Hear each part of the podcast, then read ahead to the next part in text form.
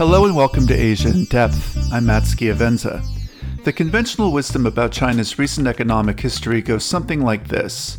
The Chinese Communist Party implemented market reforms and transformed the country into an export driven economic powerhouse, one that has lifted up living standards for the once impoverished population and turned China into a global juggernaut. Now, of course, this global juggernaut is being challenged by the staggering impact of the coronavirus. But according to Dexter Roberts, this long standing narrative about China doesn't tell the full story. Roberts, a journalist who spent 23 years in the country, is the author of the new book, The Myth of Chinese Capitalism. He argues that China's economic miracle has left hundreds of millions in the countryside behind. In the course of the book, Roberts travels to Dongguan, a bustling factory town in the Pearl River Delta, where migrant workers and factories struggle to make ends meet. He also visits remote Guizhou province, where life for residents does not match the stereotypical vision of Chinese wealth. Roberts recently spoke with Asia Society Executive Vice President Tom Nagorski at Asia Society New York. He began by assessing China's handling of the coronavirus outbreak.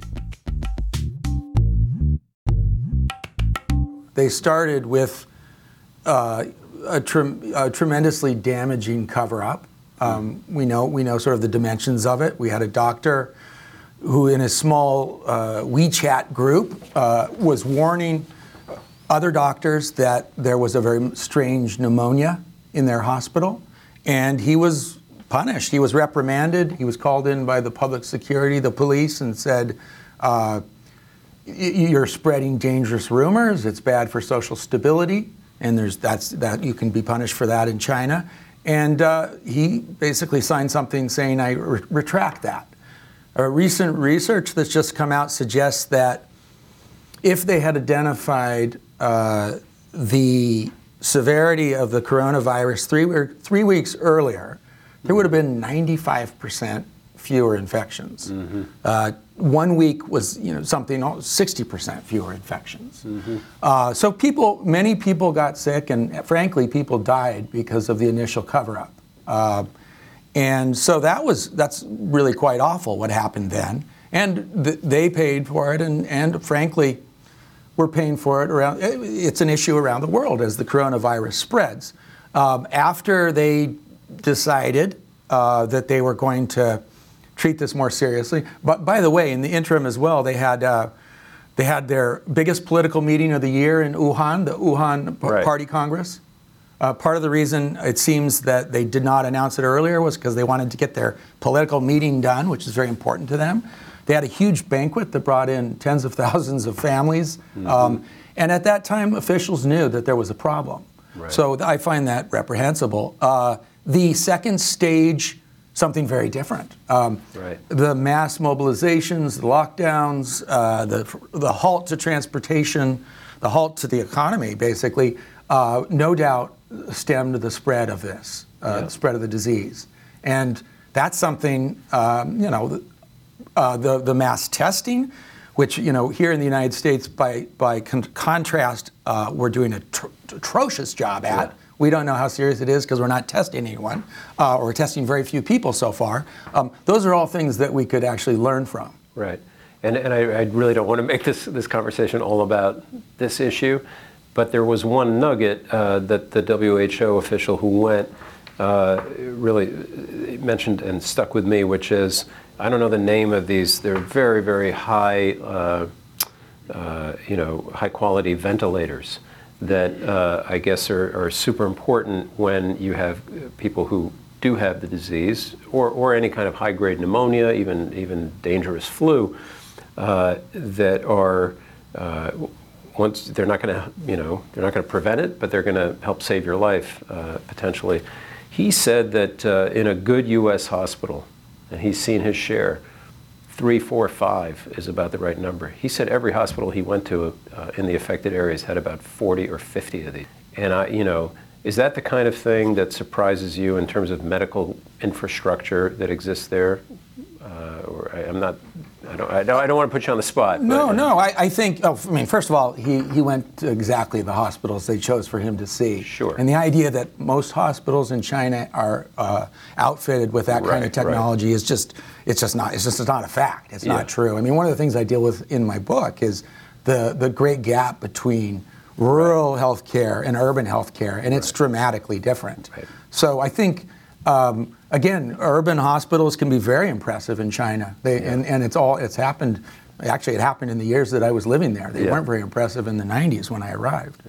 Now, it must be a very strange experience, I would think, for you to. Uh, I actually worked for just a couple of years as a journalist in Russia, and right after I left, this will betray my age, but right after I left, uh, there was a. Um, uh, Boris Yeltsin was in power, and there was a, you know, almost a civil war in Russia. The parliament was attacked, and all this. But what's it like to have been there for 20 years, and then see from a distance uh, this just colossal story, which of course now is a global story. It's not just a China story. Uh, did you have any beyond the things we've talked about already? Any just any thoughts, uh, given your experience and your knowledge of the government and the society and everything else, as you've watched this unfold? Well, I, mean, one, if there's, I have a real concern. I have many friends. I have relatives in China as well, Yeah. and uh, they, they've been dealing with uh, these lockdowns and, and fears of the fears for their health. So, so it's it's personal in that sense. Uh, the uh, I, uh, it's uh, as as working as a journalist there. Frankly, sometimes we I felt like we were lurching from disaster to you know Sure. to amazing economic success. There was, as I said, I covered SARS. Um, um, you know, I covered China's entry to the World Trade Organization, um, and sort of back and forth. So. Um, I don't really have more to say about it than that. I'm very concerned, um, I, and uh, I'm very pleased to see what ap- uh, appears to be uh, China starting to get a handle on this, Yep. at least in the cities. So let's get to your book, um, and let's start with a really fundamental question. It's a, it's a provocative title, The Myth of Chinese Capitalism. Explain what you mean. What, what, what's the myth in your view? So the myth, uh, the myth of my title, sort of broadly speaking, is that China is becoming more capitalistic. What do I mean by capitalistic? Really, what I'm saying is that the very impressive reform path that they set upon with Deng Xiaoping and continued with China's entry into the World Trade Organization way back in 2001 uh, uh, is going to c- keep continuing. And what we've seen in the last few years, the last five years, particularly since uh, the new leadership took, the last leadership took over under Xi Jinping, is a real stalling of that reform. Um, another myth that I'm looking at, or that I that I think I'm examining, and I believe is is a myth, is this idea that China will continue to keep growing its middle class. Depending on how you count it, it's you know several hundred million strong. People have different ways of counting the middle class. Um, there's been this sense that uh, we saw, we did see a tremendous uh, improvement in living standards in the cities, and many people move into the middle class. This idea that, that this will now continue Right. into the countryside, into the uh, lack of a better ex- uh, expression, the other China, the migrant workers and the farmers, I think is very much suspect. I do not see that happening. Yeah. Uh, so m- maybe if I can go uh, before we burrow into that and the stats and, and everything else to a maybe a, s- a slightly outsiders, maybe even slightly superficial question, but as an occasional visitor to China, right? Chinese capitalism doesn't seem like a myth at all. It seems like everywhere, I mean, not everywhere, because those of us who go infrequently and go for short periods of time typically don't go to the rural areas that you spend a great deal of time in, you know, uh, in the book. Um, but, you know, it's hard, even when you just go at one year or two year increments, to not be stunned by pick your metric, you know, just the incredible uh, burst of construction, high-speed rail infrastructure that we wish as Americans, right, that, that we had, um, the ability to take, you know, what's happened recently to just suddenly uh, put up a hospital in 10 days.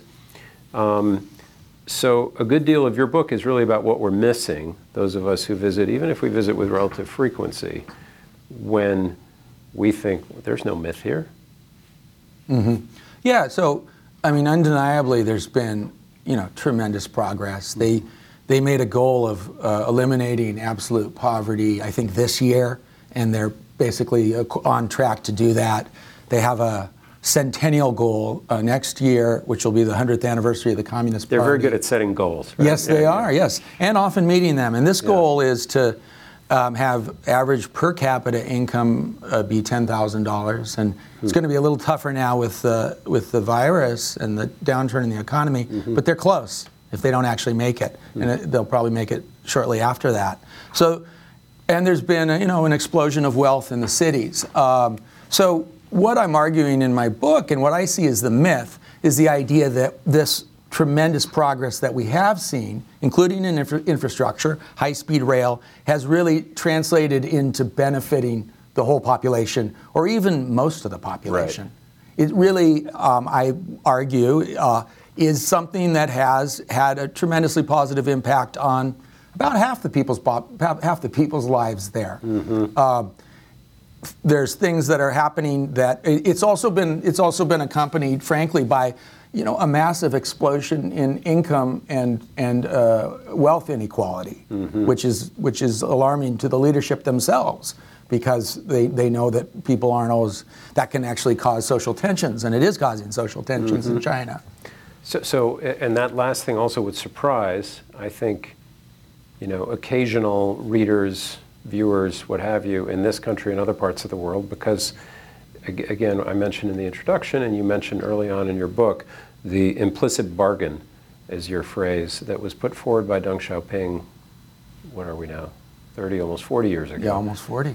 that uh, you're, you're a citizen of China. Uh, you agree to not uh, push the envelope much uh, as an individual or certainly in a group of any kind in terms of civil rights, political rights, and so forth. In return, uh, our bargain is your, your, uh, you know, your livelihood, your uh, way of life, your material uh, situation uh, will, will be lifted.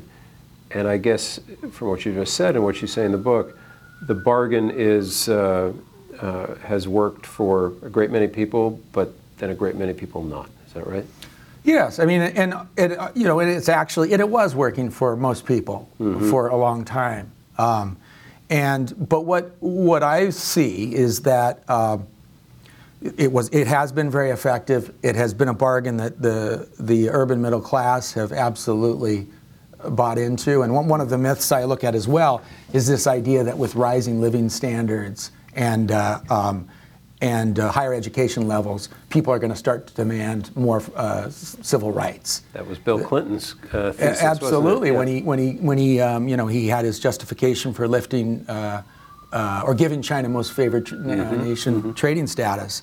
Uh, so this has been the sort of the implicit assumption that those of us that have hoped that there would be civil, uh, uh, political reform to follow economic reform have had about China, and the fact is it just really it, it really hasn't happened. And Mm-hmm. there's actually some very interesting research out in my book uh, which looks at the fact that basically the rich, the richer Chinese people, the better off Chinese people become and better educated, the less likely they are to actually protest anything or, or try to demand more civil rights. Probably So- true in a lot of places. yeah, I think it's probably true in a lot of places, but I, you know, and I was guilty of it at one point as well. This it was this sort of assumption, this, you know, the NIMBY argument, not in my mm-hmm. backyard. Mm-hmm. You get yourself an apartment and your, your life's good, and then a factory starts polluting next to you, and you're going to tell the government you can't have that factory there. And there was a lot of envi- the environmental movement in China started to a degree from that.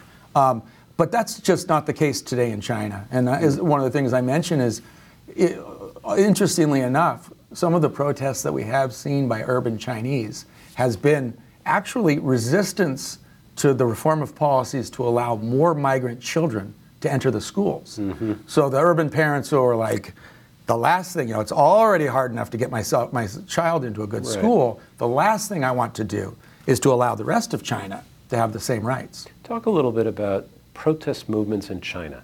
That's another thing that, you know, I, I would venture that nine out of 10, maybe 99 out of 100 people who don't go to China much, even if they read occasionally about it, think, well, that's, that this just doesn't happen, right? But we know uh, that, that it does. And I also, you know, it, it, it's, it's if there's a cliche there, born of Tiananmen or, or Hong Kong, it's that if there are going to be protests, it's for uh, greater democracy. Mm. It's not true, really, is it? I mean, wh- talk a bit about what you have seen and learned over the years about protest in China, mm-hmm. in the mainland. Yeah, well, what I do look at a lot in the book and what I looked at a lot as a reporter before is labor protests. Right. Ro- protests between um, the migrant workers and the management of these factories for, um, in some cases, you know, very bad abuses that they've that they've uh, that they've faced in the factories. Um, and those fa- and those kinds of protests, by the way, continue virtually every day. Right. Um, and it's almost a, it's been a, a contest for the party to try to uh, make sure that they stay localized, to make mm-hmm. sure that they don't link up across uh, different companies, even worse, uh, you know, different industries, or cross regionally. So China's mm-hmm. the government and the parties become very effective at basically isolating protests. Um, typically, what they would do is, uh, as another scholar referred to, use a combination of repression and responsiveness. So they would go in there and they would uh, see what the problem was. The workers aren't being paid enough they try to get the factory managers to pay them more, but at the same time, they figure out who actually organized this protest, mm-hmm. and they would give them, you know, very, diff- very often very um, uh, extreme sentences, put them in jail as a warning to the rest of them. So, so they they've both they've approached them in both ways. Um, but I guess the bigger point is those protests continue, um, and uh, you know, they haven't gone away, even when we don't hear about them. Right. Um, some of the larger ones have been have been contained. Uh, I, I, write about in the book these massive protests around uh, factories that were Adidas right. suppliers, right. and uh, that sort of thing we haven't seen in a number of years. But I find it hard to believe that uh, we won't see more of that going forward, particularly as the economy continues to slow, which right. I'm quite sure it will. Yeah. That's when the implicit bargain it wasn't serving the rural people or the migrants as well in the first place. Yep. And it, it, it, just starts to fray a bit as yep. the economy slows. And there's a lot of things behind that, but maybe this is a good moment just to, uh, to ask you to talk a little bit about, because there's a, there's a lot of different ways you could have written a book and told the story of what we're talking about. Um, I, I think it's impressive and interesting that you chose not just some interesting individuals, but also it seems like the main characters really are places. And uh, I hope I get the pronunciation right, but uh, those main characters would be, in one case, the village of Binghuacun uh, and the sprawling mm-hmm. city of Dongguan. The village where, uh, it, you know, dirt poor, uh, and, and for reasons anyone can understand, whether they've been in China or not, people who want to get somewhere where they have a chance at a better livelihood. And then Dongguan, a destination for many of those and other migrants, uh, really uh, a kind of dateline for the juggernaut of Chinese manufacturing and everything else. Talk a little bit about um, those places and how you came to make them main characters in your book. Mm-hmm. Well, uh, the first time I well, the first year that I visited both of those places was 2000, and uh, and how long had you been in China at that point? You'd I'd been, in China for five years. I was actually 23 years in China. Okay. Uh, so I'd been in China for five years. Um, 1999, China and the U.S. signed the bilateral right. accession agreement to the WTO. Uh, we knew that China was entering in, in 2001 because that agreement between the U.S. and China was the key one. Other countries had to sign agreements, but now that the U.S. and China had it settled, uh, it was going forward. And uh, everyone was, there was sort of this ferment about how WTO can change China and not just change uh, factory towns, which were quite small, much smaller mm-hmm. then, but also the interior as uh, yeah. money and investment and managerial know-how would flow into China. And so I went down there. I was doing a story specifically on the, it was a cover story for Business Week magazine. It was called The Great Migration. So I wanted to, I went there to see migrants who worked in factories who also came, and, and also mm-hmm. hoped to see their villages. And uh, went to Dongguan. I think it was, I'd been to Dongguan before covering the growth of the Taiwanese community, who basically make up the factory managers yep. there before, I think the year before. So it was maybe my second visit. Um, but I went there this time to talk to the, to the workers and found, met these workers. And uh, they were uh, extremely interesting and, and good people, open people, and um, Next thing I knew, a, a, couple months later, I was heading back to their village in Guizhou, to the place you mentioned, yeah. To meet them. And uh, this was a real uh, eye opener for me. If you remember back then, it was also uh, in China. There was a lot of attention on the, the early, on the internet boom sweeping China, and a lot of media, including Business Week, where I worked. Another thing that they thought was going to change the whole country. That's right, right. That's right. And I just, for whatever my own preferences, was not really that interested. I, I didn't I didn't go to China to you know write about people that had done their Harvard MBAs and returning Chinese and got worked at McKinsey and then decided to start a company. So I was I, I specifically was interested in meeting these people that I had some contact with, but more importantly, I knew they were out there and I knew they were important to the economic model of China.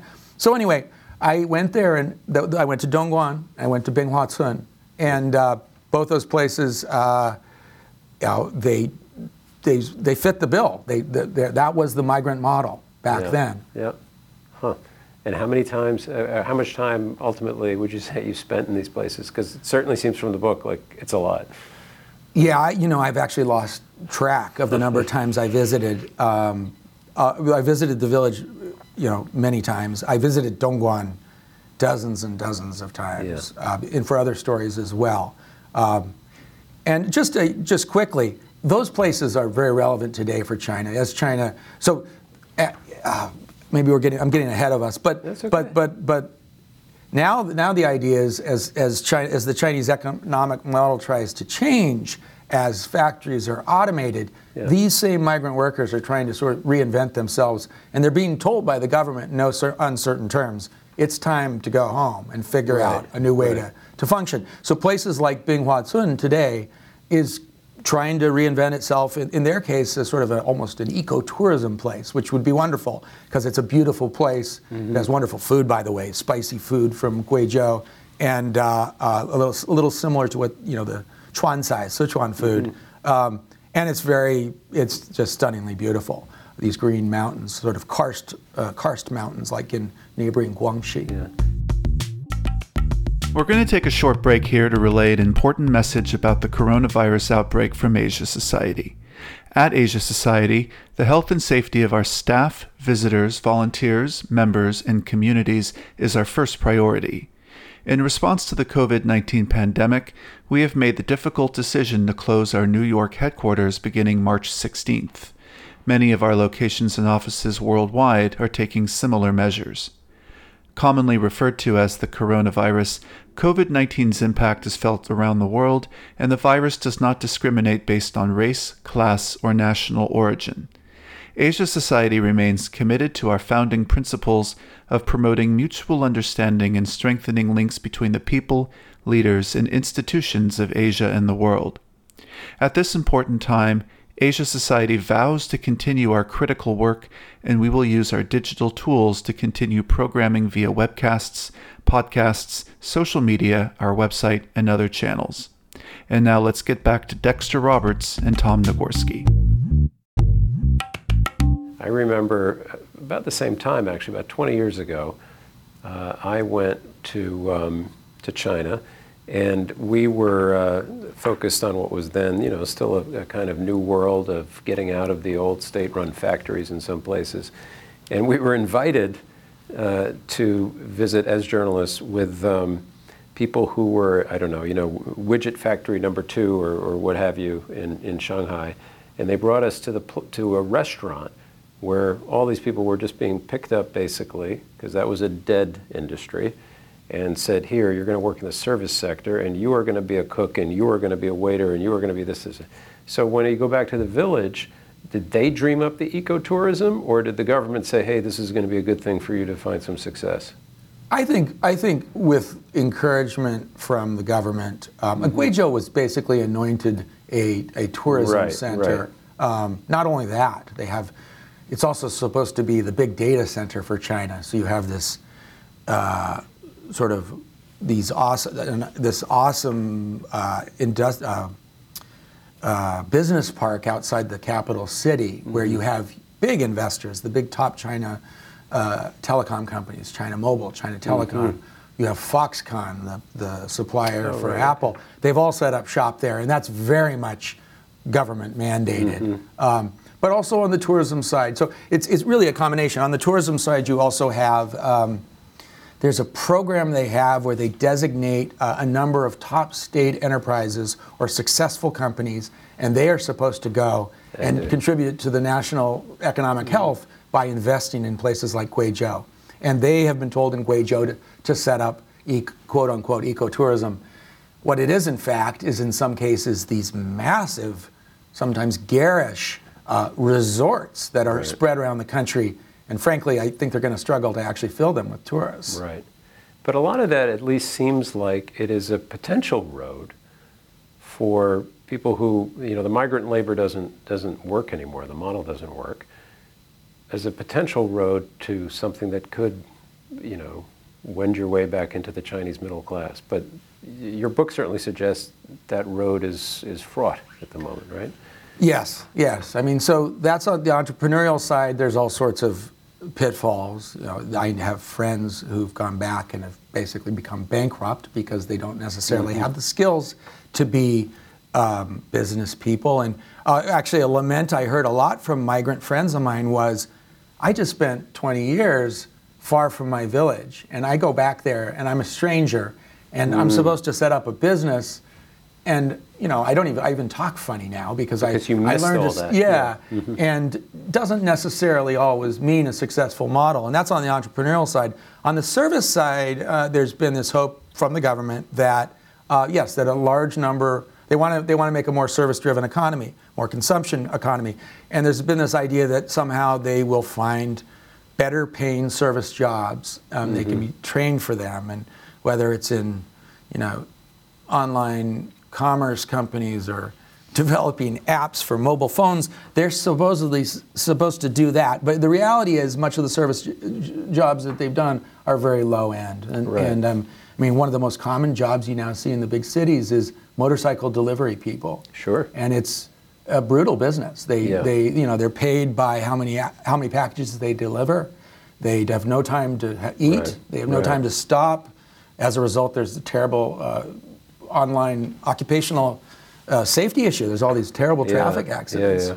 and that's probably that's in the cities. That's the most common new migrant worker job. Right.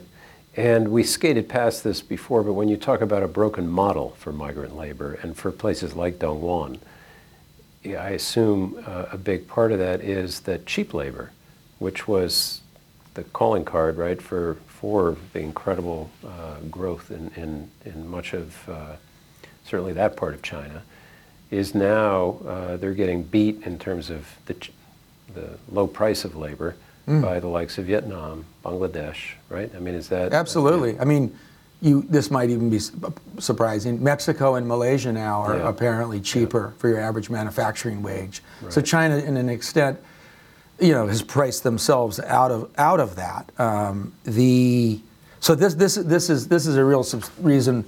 This is a reason why they're trying to make this momentous economic shift right now. The old factory to the world model doesn't work. They want to keep their manufacturing, by the way. They just want to automate it and bring in robots. And there's a whole uh, very um, detailed and very well financed government plan to try to drive the uh, the automation of factories. Right. Now, I, I, I do want to, um, well, actually, let me ask you another question before we get to some forecasting and some prognostication. When did you, what, you know, we, we, we have so many people who come to the Asia Society, uh, I mean, background in all kinds of countries. China certainly seems to lead the way uh, for whatever reason. Uh, and I always like to ask people who are not initially from China how they first got the bug or how they first went. And I know you studied, but when did you first go? When did you first sort of think, uh, was it as a student or as visit, the first visit you made that you kind of figured, or maybe you didn't figure, that you're going to be a 23 year guy in China? Yeah, well, I, you know, I, I started to study Chinese in uh, Stanford, right? At Stanford, Yeah. um, and it, it, it, this will date me, but it was it was so far back that my advisor told me you should study Japanese because that's where the economic future is. Uh, so it was the 80s. We're, we're in the same vintage.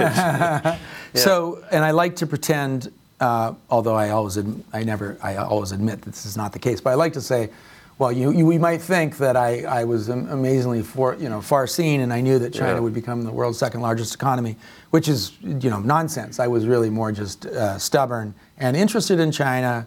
Um, I'd started. I took an introductory class to Chinese philosophy and started to study Chinese politics and economics. So that was at in college. Um, right after graduation, I continued language studies in Taipei. That was back when Taipei was still. Now most students from the United States would probably almost all of them go to the, the mainland, but back then it was different. So that was um, in 1988. Um, and um, you know, fast forward, uh, did some time here in New York at graduate school and so on. Um, I, I uh, 90 in 95, I moved to Beijing, and I uh, um, had decided that I wasn't going to become a professor, which I thought I might do at one point, and I wanted to be a journalist, and so I headed to Beijing. Yeah. Wow. Timing is everything. Right. yeah. So let's do a little forecasting before we wrap things here. Um, you, you get the sense, not only from what you're saying here, but, but from your book, that there's some dark clouds on this horizon that even before the coronavirus has, well, before the coronavirus has seemed very rosy for China. Uh, whether it's journalists writing about it, scholars writing about it, um, and uh, you've mentioned some of the reasons for that. Uh, income inequality being a big one, some you know social unrest or whatever. Uh, that said, we've had an awful lot of people on this stage at the Asia Society over the years who, for whatever reason, have said, you know, uh, those rough times are coming for China, and bubbles are going to burst and what have you, and yet there seems to, you know, year after year, they seem to, whether they make their GDP mark or whatever, uh, the uh, the doomsayers are proven wrong often. Uh, Yes. So, uh, not that you're f- prognosticating doom, but uh, w- why convince our audience that uh, uh, that they should be not so bullish on China at the moment? So the argument that I make in the book, and I, and I believe, is that uh, China's facing really the biggest economic transition since Deng Xiaoping, and that's moving from this investment-driven uh, factory to the world model, uh, and uh, based on selling relatively low-cost goods to the world. And uh, that, of course, as, we, as we've discussed, has been based on on uh, low-cost labor, and that that model is no longer viable. And the Chinese government, you know, to give them absolute credit, they're very aware of this. Right. They, they know that they have to shift. It's extremely ambitious. They want to move to a far more domestic consumption driven economy, a far more service driven economy. They also want to move up the tech ladder, so they're producing uh, you know, goods of, uh, of a far higher technology content that it can be globally competitive. Um, so the argument of my, argument of my book is that's a wonderful thing to do, and, and, I, and I wish them success in it.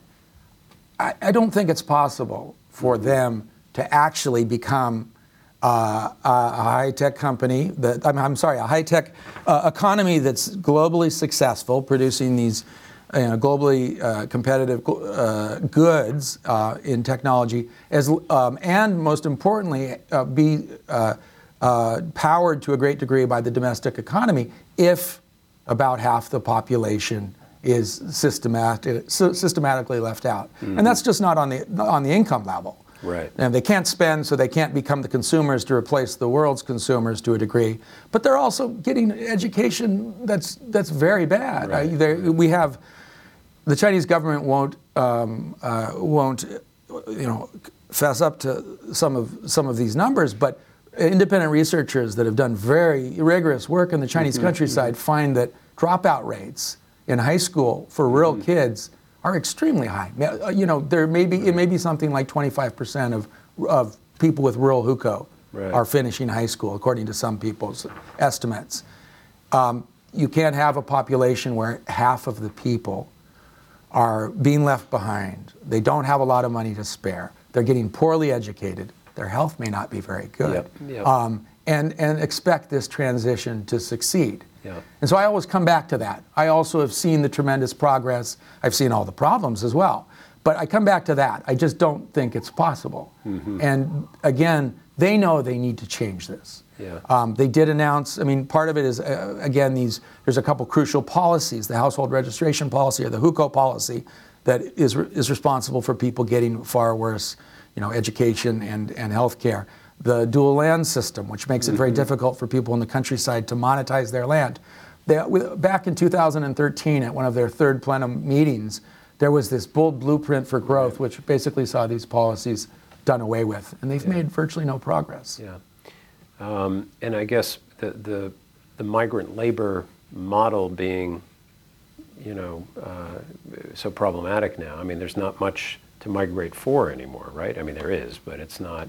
So, to what extent has that, uh, do the villagers in, in the village, and I'm now Being being watching, to what extent do they, uh, would you say, do they still want to uh, go someplace else? And is it just a matter that there isn't an obvious place to go to anymore? Or are they trying to make a go of it with all these new industries that are in the province that you Many of them are would are would love to or are happy if they already have have. I mean, they're they're trying to make a go of it back in their hometowns. Right, right. And most of the people that I first met in the Mo's that I first met in 2000 told me at the time, Yeah, all I want to see is my village develop, and someday, after slaving away, you know, doing this this very difficult work in the factories, I want to save enough money to go back, Right, and start a little business or do something. So they would like to be there. Yeah. Um, so that's not uh, in, in not all not all of them. There's another there's another person in my book, uh, Rubois, who had no Right. intention to ever go back. So he's trying to still trying to make a go of it in the city.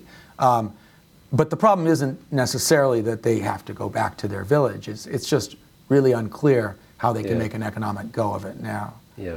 Is there anything, I'm putting you on the spot in all these ways because you're not an epi- epidemiologist and you're not an advisor to the government. Is there something you think the Chinese ought to be doing or could be doing that would mitigate against some of these problems you're talking about that might, you know, if you put, put yourself in the, in the next plenum meeting or, I mean, what, Yes. what, yeah. Well, you know, I think they they've actually they've actually mapped out the path ahead. Mm-hmm, They, they, In the 2013 third plenum, they they um, they've spent a lot of money on trying to improve rural health care and education, which is admirable. A lot of money. Right. Um, I would argue that the thing that they that they absolutely need to do, and they've done very little on, is simply to end these policies, the the the, the household registration or the hukou policy, hukou, yeah. and the dual land system, and actually allow people to work where they want to work, Right. bring their children Right. there with them, let their children. You know, some of this costs money, some of it doesn't. There's an argument about how much money it costs to bring Yep. integrate migrants into the city and their families. Some policymakers in China think that actually they're, they're very hardworking, they'll, they'll generate taxes and it, can, it doesn't have to cost that much. But there's this fear that it costs too much and that's a problem. Um, so I would say stepping away and saying, okay, these policies were created in the 50s in, in both cases. They're ancient history. And they've done a very good job at moving away from other uh, legacy Yep, policies. yep. Why keep these? And why keep these? And there's a, there's a, we could get into why. There's a number of reasons I think why it's difficult. Yeah. But that's what they need to do. But, well, without all those reasons, any, what would you say, is there any chance that those are gonna, I mean, they're not I th- afraid, they're not afraid of taking, you know, stark measures when they feel, they feel Seven years ago, they Yeah. told uh, they told their country and they told the, the foreign journalists, the, the people that were paying attention that were not from their country, that they were going to, to Yeah. quickly move to reform them step by step. And, And here we them. are. Yeah, and here we are. I, I there is there's a number of issues. Um, it's uh, the, the localities, the cities don't want to pay the new social welfare costs of integrating the migrants. Right. Um, a big one, and I mentioned this briefly earlier, is ur- uh, urban people in China are not really ready to see their schools and their medical clinics um, suddenly filled with a lot of people that previously were not allowed in. That'll do it for this week's episode of Asia in Depth. You can subscribe to this podcast on Apple, Spotify, and YouTube, and keep up with everything Asia Society related by following us on Facebook and Twitter at Asia Society. I'm Matt Schiavenza. See you next time.